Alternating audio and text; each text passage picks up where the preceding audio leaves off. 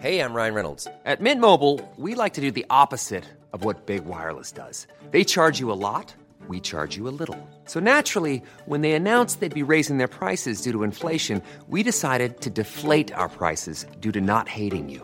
That's right. We're cutting the price of Mint Unlimited from $30 a month to just $15 a month. Give it a try at mintmobile.com slash switch. $45 upfront for three months plus taxes and fees. Promo rate for new customers for limited time. Unlimited more than 40 gigabytes per month. Slows. Full terms at mintmobile.com.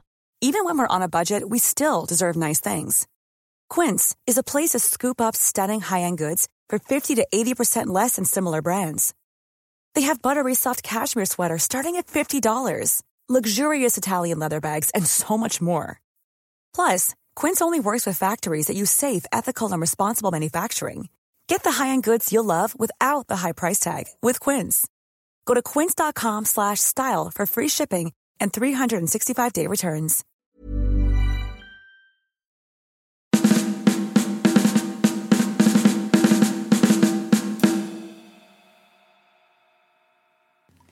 Hej och välkomna till Kunglig koll, podcasten för dig som älskar kungahuset. Jag heter Sara Eriksson och vid min sida som vanligt Roger Lundgren. Hej Roger! Goddagens. Hur mår du idag? Rätt bra tack. Härligt! Idag så spelar vi in podcasten hemma hos dig faktiskt. Ja, det är väl bra att vi kan vara hos mig någon gång också. Nu har jag röjt lite i lägenheten så man kan ta sig åtminstone in här.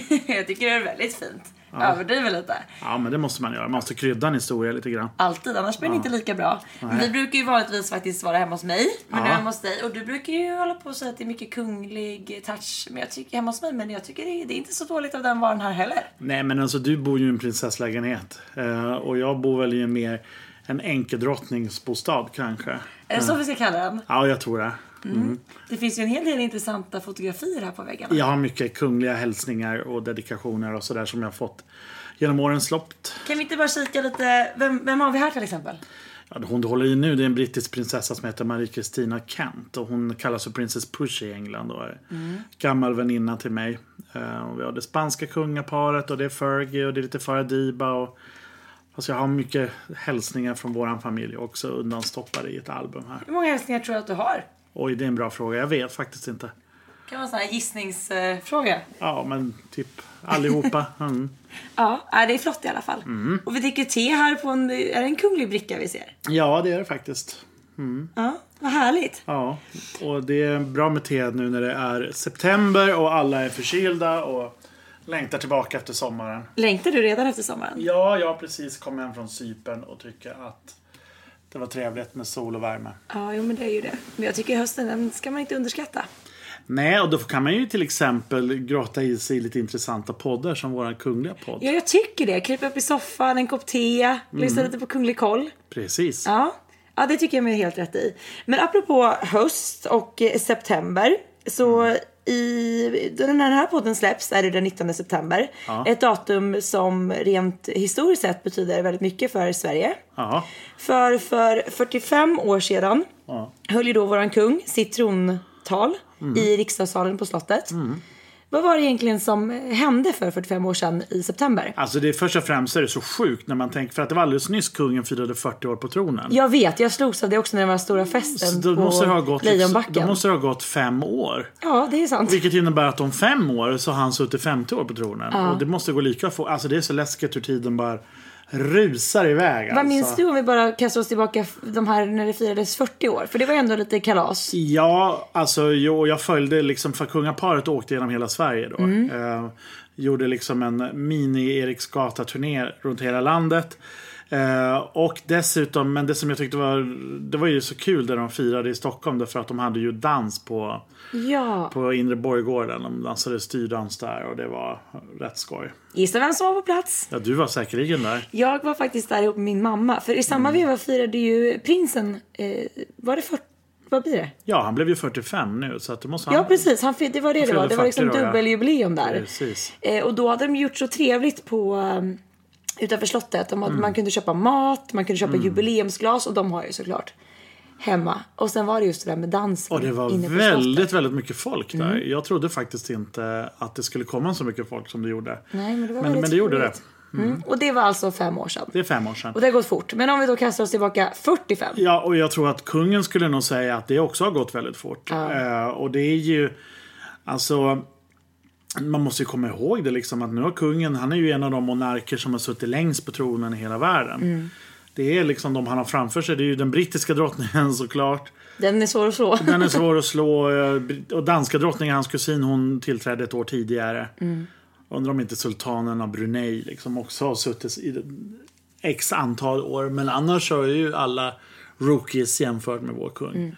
Eh, och det har ju såklart att göra med att det fattades ju en generation i ätten Bernadotte. Gamle kungen var 91 när han dog. Och hans son, alltså kungens pappa, dog ju 47. Så att det, fattades, det fattades ju liksom Det en länk där. Och därför var kungen då väldigt ung, 27 år gammal när han tillträdde tronen. Och det var ju så här att ehm, det här, när gamle kungen dog, han eh, dog på sjukhemmet i Helsingborg. Så vakade hela Sverige och det var eh, liksom, man fick bulletiner hur, hur det skulle gå vid kungen och han var väldigt populär den här gamla, gamla, gamla mannen. Och samtidigt så var det Norrmalmstorg-dramat då med bankrån i Stockholm och så var det val och det var liksom lite kaosval då också. Inte lika mycket som det var den här hösten kanske. Nej. Men, men, men det var väldigt mycket som hände samtidigt. Eh, och eh, för kungen liksom så var det ju såklart en jättestor omställning. Eh, att det här att helt plötsligt så var han majestätet och han var överhuvud för familjen. Och för hans familjemedlemmar så var det också självklart att nu var det han som var överhuvud. Ja, alltså systrarna neg för honom och allt det här. Det var väldigt symboliskt och det, det är så det är i kungafamiljen. Blev det inte det egentligen direkt när han klev ut från sjukhuset? Alltså Mm. det blev, pressen var uppsamlad där. Eh, han klev ut tillsammans med prinsessan Birgitta. Nej, prinsessan Kristina och Ja, Kristina var det som var prins med. Bertil var nog med och drottning Ingrid var med från Danmark vet Hon var jag. med. Men som var hans faster.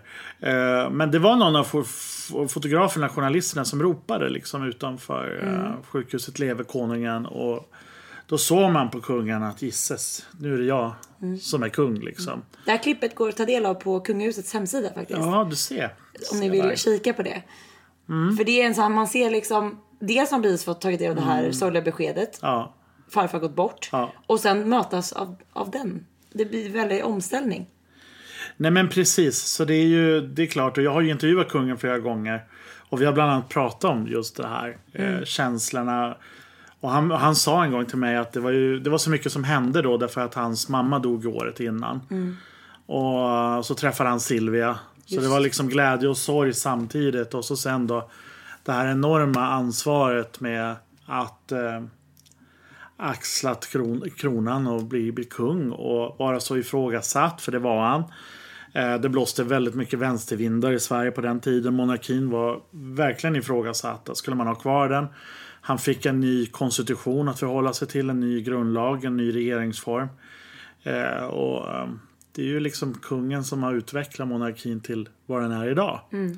Efter hans valspråk för Sverige-tiden. Och det var ju någonting han tog upp där på tron när han höll sitt trontal 1973 att han ville vara en modern monark. Liksom, Han var ju en person av sin tid. Och ett, och jag menar, en av de frågorna som han började prata väldigt tidigt om det var ju miljön. Och det var ingen som pratade om miljön 1973. Nej. Eh, det var liksom en icke-fråga. Eh, men han, men det var ett engagemang han hade genom, som han har haft genom alla år. Och jag menar att vara 27 år, det är bara att tänka själv. Alltså man är väldigt, väldigt ung. Han hade allting framför sig. Ja men visst. Att kunna gå in, varför, alltså hur, hur klarar man det rent mentalt tror du? Vad tror du gjorde att han liksom ändå anammade det så bra? någonstans är det väl så här att eh, drottning Ingrid hon sa alltid det man kan det man ska. Och det fanns ju inget val för honom. Nej. Det var bara att skärpa sig och köra, tuta och köra. Sen hade han ju bra folk runt omkring sig också. Prins Bertil var ju ett jättestort stöd för honom. Eh, och eh, prinsessan Kristina som han alltid har stått speciellt nära. Hon har alltid liksom varit en klok rådgivare och, och stöttat och kommer med goda råd och sådär. Och, och sen så fick han ju då en perfekt fru. Verkligen. Och dro- jag menar, drottningen har ju varit succéartad för, för det här landet. Liksom, Och som hon har hjälpt kungen och, och de har fått de här tre välartade barnen. Ja men precis. och som alla liksom levererar liksom, som man ska som kunglig, kunglig person. Men tror du att det här, att, jag menar han, han var ju ändå kung den dagen han blev far. Och tror du att den rollen som han fick axla samtidigt som att man ska klara av att, att vara pappa. Tror du att det får honom mer att se till eller verkligen vara mån om att hans barn ska få uppleva småbarnsåren åren på ett annat sätt än vad han fick göra? Det här, det här är ju en fråga som ofta stöts och blöts. När ska kungen abdikera? Och, och jag, menar, jag tror inte det handlar om så stort missnöje med kungen. Jag tror snarare det handlar om att alla gillar Victoria så mycket. Eh, och det är inte svårt att gilla henne för hon är toppen. Eh, men, nej, men för honom, och det har han sagt till mig, för honom var det jätte, jätteviktigt att Victoria och hennes syskon ska få vara med barnen så mycket som de bara kan. För han, han hade ju inte den möjligheten själv. Nej, det är det jag menar. Och det berättade drottningen också. Hon sa det fanns ju ingen föräldraledighet. Nej. Utan det var ju långa, långa dagar, tidiga morgnar, sena kvällar. Och, och barn som inte tyckte om att bli lämnade. Framförallt prinsessan Madeleine som grät varje dag. Eh, Victoria axlade tidigt liksom den här hönsmammarollen bland syskonen. syster, ja. Så att det var, det, var, det var lite tufft för dem liksom. Men apropå då bra föräldrar att få ta del av småbarnsåren eh, ordentligt så i Hagaparken här i om dagen så var det ju den här idrottens dag Mm. som Generation Pep håller i och då var ju kronprinsessan på plats, eh, prins Daniel, prinsessan Estelle och prins Oscar. Mm. Ja. Och då får man ju verkligen se hur de ändå kan liksom anamma det här familjära fast i ett jobbsammanhang så att Det säga. är ändå, jag var där eh, för ett år sedan och det är sjukt att det har gått så snabbt det också. Det också. Apropå det här med tiden, att den bara försvinner. Nej, men, och de är otroligt avslappnade när de är där. Ja men det är det man får känslan av. Och... Nej, men, och, och folk, kan komma, folk kommer upp och ta bilder med dem och prata med dem. Och det är väldigt, väldigt... All, man, ser, man ser inte kungligheterna så avslappnade som de är just den dagen. Nej, och det är lite mer, vad ska man säga, de är lite mer fritidsklädda om man kan säga så. Lite mer träningssportiga på det sättet. Prinsessan Estelle var ju med och sprang det här pappas prins Daniels lopp. Tyckte jag var väldigt kul. Nej men exakt. Eh, och alla de här ungarna får ju pris. De får ju medalj av Daniel. Precis, och det var också så fint att se när de gick i mål där. Nej, men så hon var väl stolt. Han var väl ännu stoltare kan jag tänka mig. Ja, verkligen. Och prins Oscar var med och hejade fram. Mm. Ja, Hagaparken och Generation Peps initiativ är helt underbart och den här dagen. Men om vi kastar oss tillbaka till det vi började prata om i avsnittet. Det gammelkungen som man Ja. kallas. Vad var det egentligen som, som gjorde att han var så himla omtyckt? Ja, alltså. Jag tror att han framförallt blev väldigt omtyckt och folkkär när han blev äldre. Ehm, han var ju själv en gammal man när han blev kung. För eh, han var ju folkpensionär egentligen. Okej. när han tillträdde 1950 dog Gustav V. Eh, och han och drottning Louise eh, de var ett gammalt strävsamt par. Eh, Stockholmare kunde ofta träffa gamle kungen. Han var ute och gick på stan med, med drottningen utan livvakter. Han tog, lyfte på filthatten för alla som träffade honom. Han var en gentleman. Sen var han ju så jäkla smart. Han var ju duktig på precis allting. Han var ju så intelligent och road av precis allting. Älskade laga mat, älskade resa, han var arkeolog, han var... Nej, men han, han kunde verkligen allting och hade en enorm respekt runt om i världen. Eh, och eh, jag tror att... Eh, jag menar på, det var ju så liksom att, eh, som jag nämnde tidigare, att monarkin var ju började ju ifrågasättas. Vilhelm Moberg till exempel agiterade ju mot monarkin väldigt kraftigt. Och det var ett par statsråd som under Erlander också som, som ville införa republik. Och det här frågan började utredas. Och, vilket sen resulterade i den så kallade Torekovskompromissen som vi faktiskt har pratat om i ett tidigare poddavsnitt. Som reglerar monarkins, eh, vad ska man säga, ställning i Sverige idag politiskt sett. Det är ju inget politiskt parti, kanske med undantag av vänstern, som driver republikfrågan i Sverige idag. Sossarna har i partiprogrammet det står att Sverige ska vara en republik men i och med Torekovskompromissen så har man liksom så, har man, så är man nöjd med den uppdelning som finns idag. Eh, där kungahusets medlemmar sköter representationen eh, och eh, de sköter det politiska så att säga. Eh, så var det ju inte tidigare. Eh, monarkin var ju liksom eh, monarken Gustav VI Adolf. Han hade ju enligt vår grundlag rätt att alena styra riket som det hette. Eh, och den grundlagen var ju gällande fram till 1974. Då ställer man sig att det är folket, att vi har folkstyre i Sverige. Och det är väl tur att vi har det. Ja, det kanske är lite mer rimligt. Ja, hur royalist jag än är så tycker jag nog rätt bra att vi har en, en vald riksdag. Eh, men, eh, det, nej, men det, så det var, han var en väldigt, väldigt speciell person. Eh, Tror du var- att den här, att anledningen till att han var så populär kan det ha varit just för att folk kunde känna att han var lite närmare dem än tidigare kungligheter? Det var han ju, ja både ja och nej. Alltså Gustav V var också en väldigt tillgänglig person. Han tyckte ju om att spela tennis och sådär och rörde sig ofta bland, kunde dyka upp på så här barnens dag och ge priser och sådär.